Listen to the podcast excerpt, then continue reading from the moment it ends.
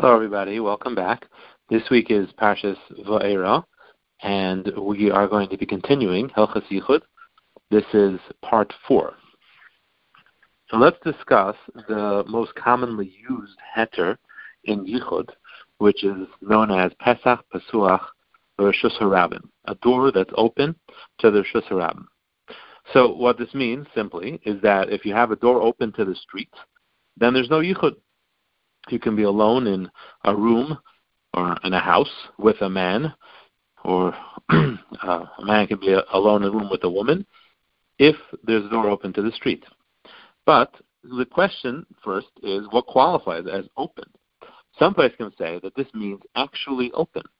And the idea is that it should be open enough that people can actually see in from the street. Not, now, there's not just a crack, should open a little bit, enough that you can peek in. In that case, it basically is an invitation for people to stick their heads in and take a look, and therefore that's why it helps for yichud, because it creates a climate where you're not comfortable, you don't feel alone, you don't feel private, and therefore it's it, it's not considered yichud. Other paiskim are more lenient, and they say that even if the front door is merely unlocked, is sufficient because even that creates this climate where we don't feel private and we're worried that someone might just pop in without knocking. Since this is a machlekes, it's ideal to be machmir and keep the door somewhat open. However, this is not always an option, right? Sometimes it's not an option because you're by someone else's house and they don't allow it. And sometimes it's not an option because you're in a place that's not safe or it's very cold outside or whatever. There are situations which make it very difficult to leave the door partly open so you can rely on the door being unlocked, but if it's a real case of yichud deraisa, like a married woman alone with another man, with no one else there, then a rav should be consulted before relying on this heter, and ideally a rav would try to see if there are other heterim or other things you can do to make the situation less serious.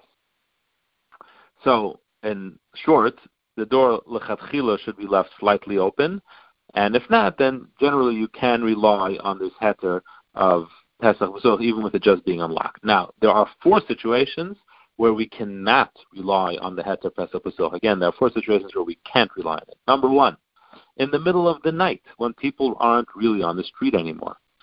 So every neighborhood has a different time for this. In Manhattan or Lahavdil in Yerushalayim, it's about, I would say, 1 a.m. There are people walking the streets regularly up till very late at night. In our neighborhood, who knows? Maybe even nine o'clock is already pushing it. There's almost no one walking down the street. It could be people driving, but there's no one walking. At most, I think we can push it to 10 p.m. But after that, you cannot rely on Pesach Pesuach anymore. Number two, if you want to go to a different floor than where the door is situated, so if you have a first floor and that's where the door is, so the whole whole first floor is okay. But if you want to start going to the second floor or to the basement, my uh, one of my rebbeim, Rav Miller, from Shlita from Toronto, he held that the whole concept of Pesach Pasuach is that a person will stick their head in and come in, maybe look around a little bit, but generally they won't start exploring your whole house upstairs and downstairs without permission, you know, unless they're a burglar.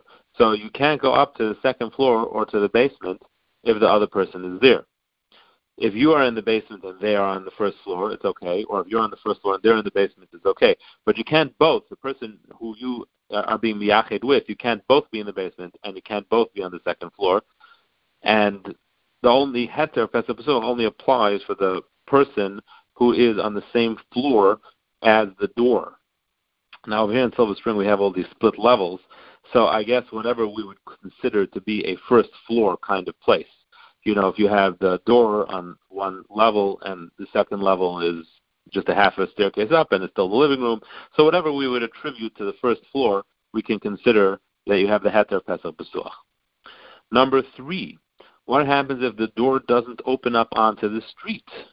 It only opens up into a courtyard, a backyard, or more, more most relevant is if you're in an apartment building and it only opens up into a hallway, or you're in an office building and it only opens up, opens up into the hallway.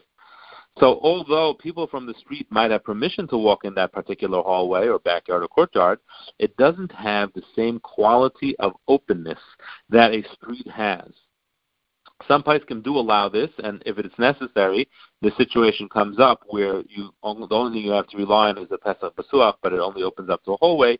You should consult a Rav, and the truth is that in that situation, ideally, you should really have the door open, not just unlocked. So if you're going to rely on the Heter Pesach Basuach to a hallway, you need more than just unlocked. But again, this I would count as one of the situations where you should normally assume you can't rely on Pesach Basuach If it's not open to the Shusaram, not open to the street, it's open to a backyard, uh, courtyard, hallway, and something which is not really the street, simply you can't rely on the heter pesach besuach. Number four, also very, very relevant.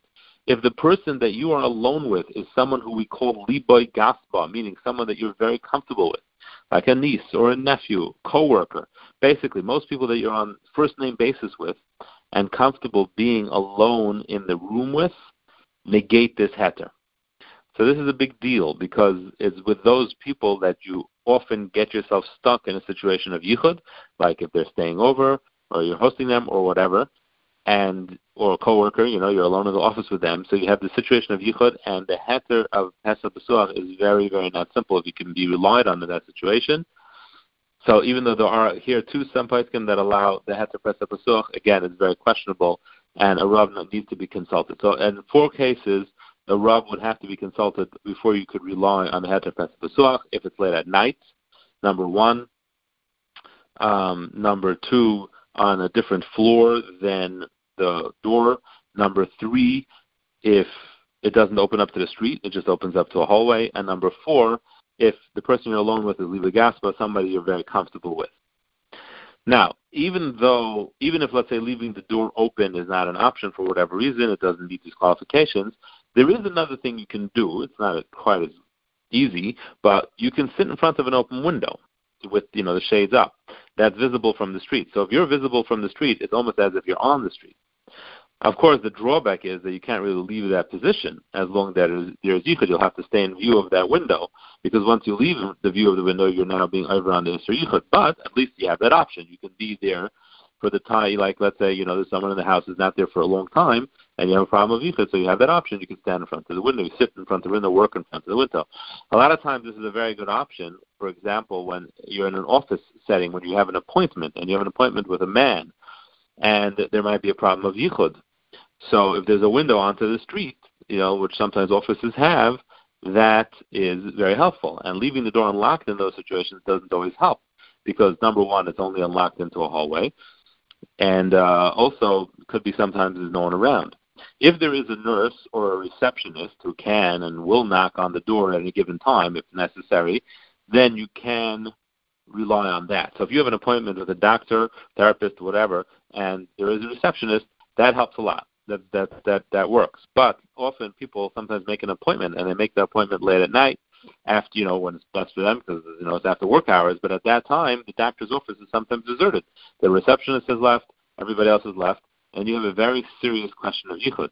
It's very important when making an appointment, and the appointment is with the opposite gender. Make it during regular business hours, so you'll have something to rely on for yichud. Because if you don't, and you make it um, later, it's more likely that you won't have any heter and you'll have to cancel the appointment. It's a very serious situation, very difficult to find a heter for that, that kind of situation. Moving on to Parashas Va'era. When Moshe Rabbeinu went to Parai the first time in last week's Parsha, he didn't provide any miracle or sign. When he when he came the first time to the Jews, he performed three miracles: the stick turning into a snake, his hand being struck by leprosy, tsaras, and the water turning into blood. But for Parai, did nothing. He went and he gave over the message, Yisrael, my uh, children, Klal Yisrael, send them away. So Parai just retorted, who is Hashem that I should listen to him, sent them away, and the situation got a lot worse for the Jews. This week's parasha, some six months or a year later, according to different Mepharshim, pa- Moshe ents, enters into Parai's presence again before the Makkahs begin, the very first time, before, before any Makkahs. And then he makes a demonstration. Now Hashem tells him to make this demonstration. What's the demonstration? Aaron HaKohen casts down his stick, and it turns into a tanin. What's a tanin?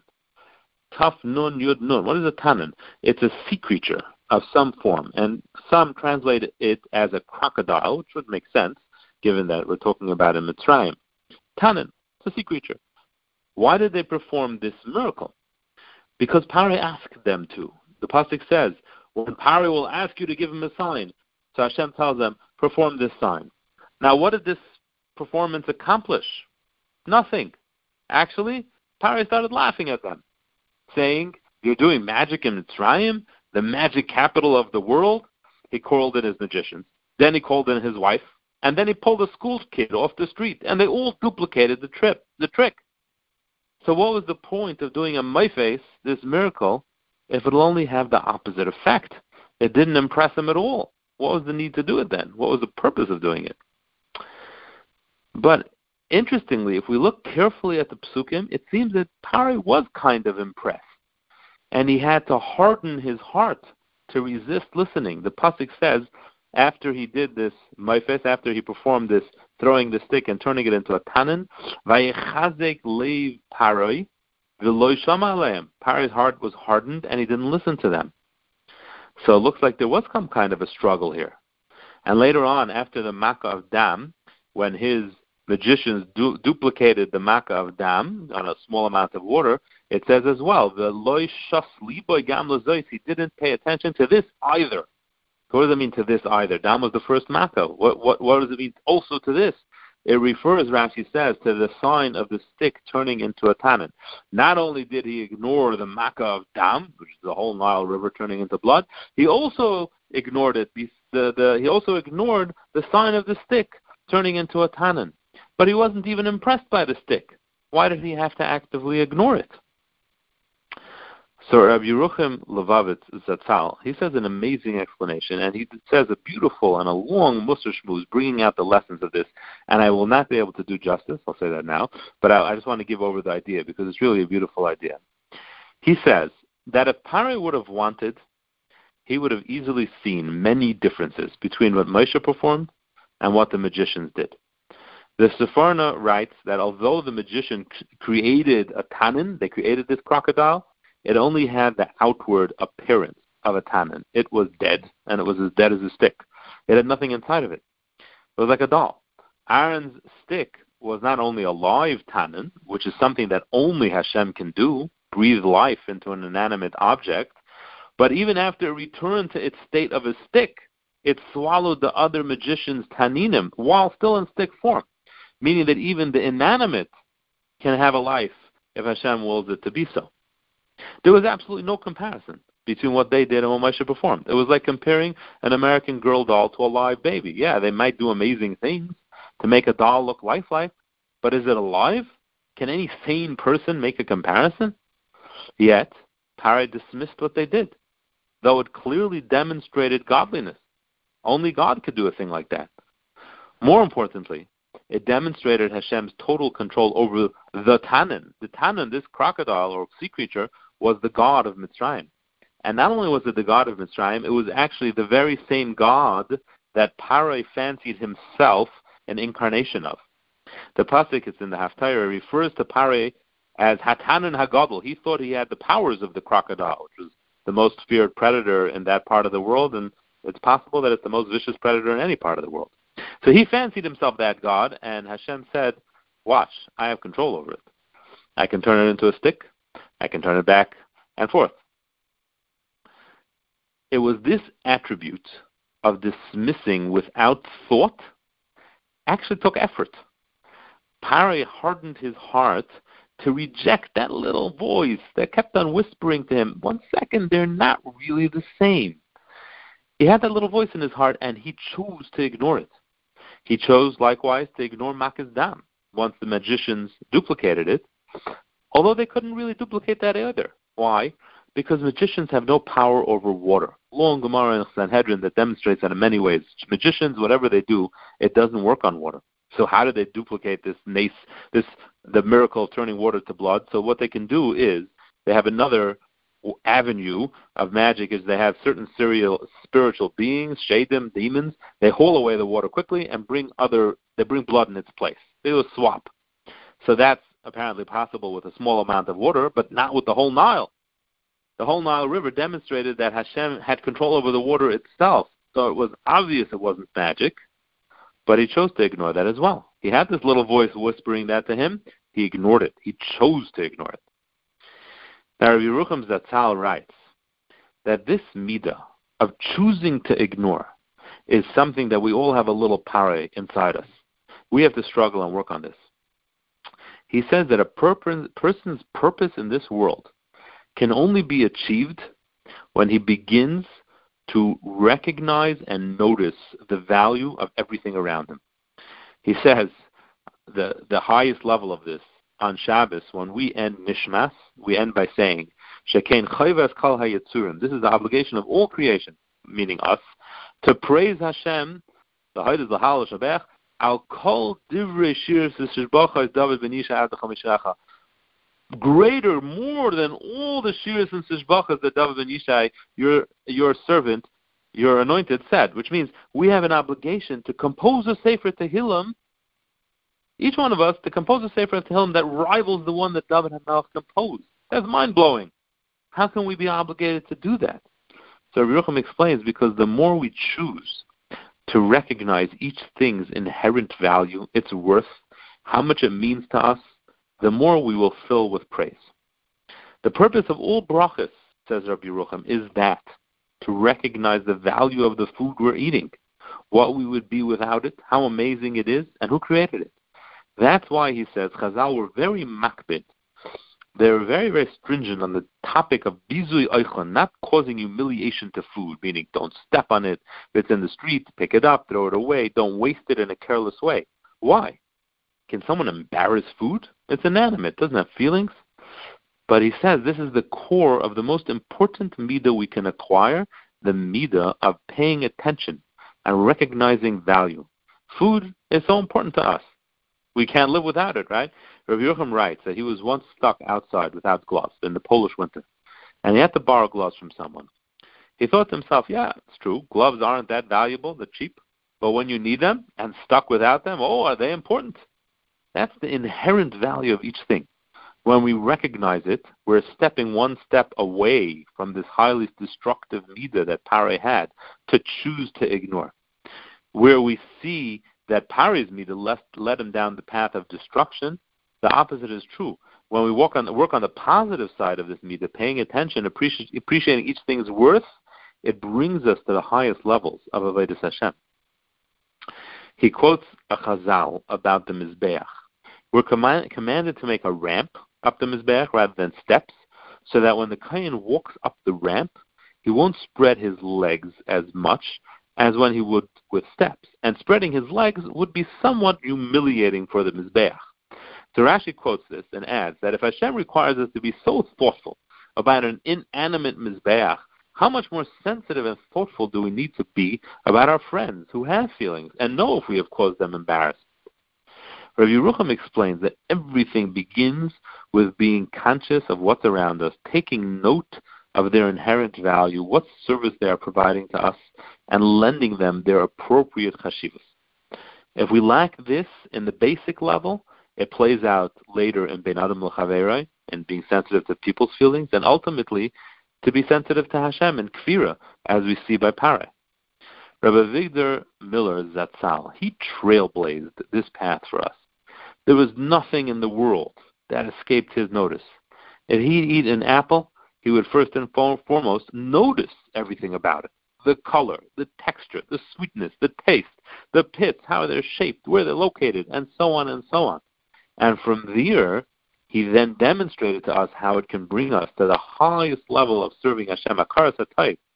But it all begins with this midah of noticing and paying attention, and that's what Pare refused to do. He hardened his heart and he ignored, he chose to ignore the obvious differences that there were between the Nisim and the Nefloyas that Moshe Rabbeinu did and what his magicians did, and it was that midah choosing to ignore, which is the at the core of the struggle we have to be over Hashem. Have a wonderful Shabbos and a good night.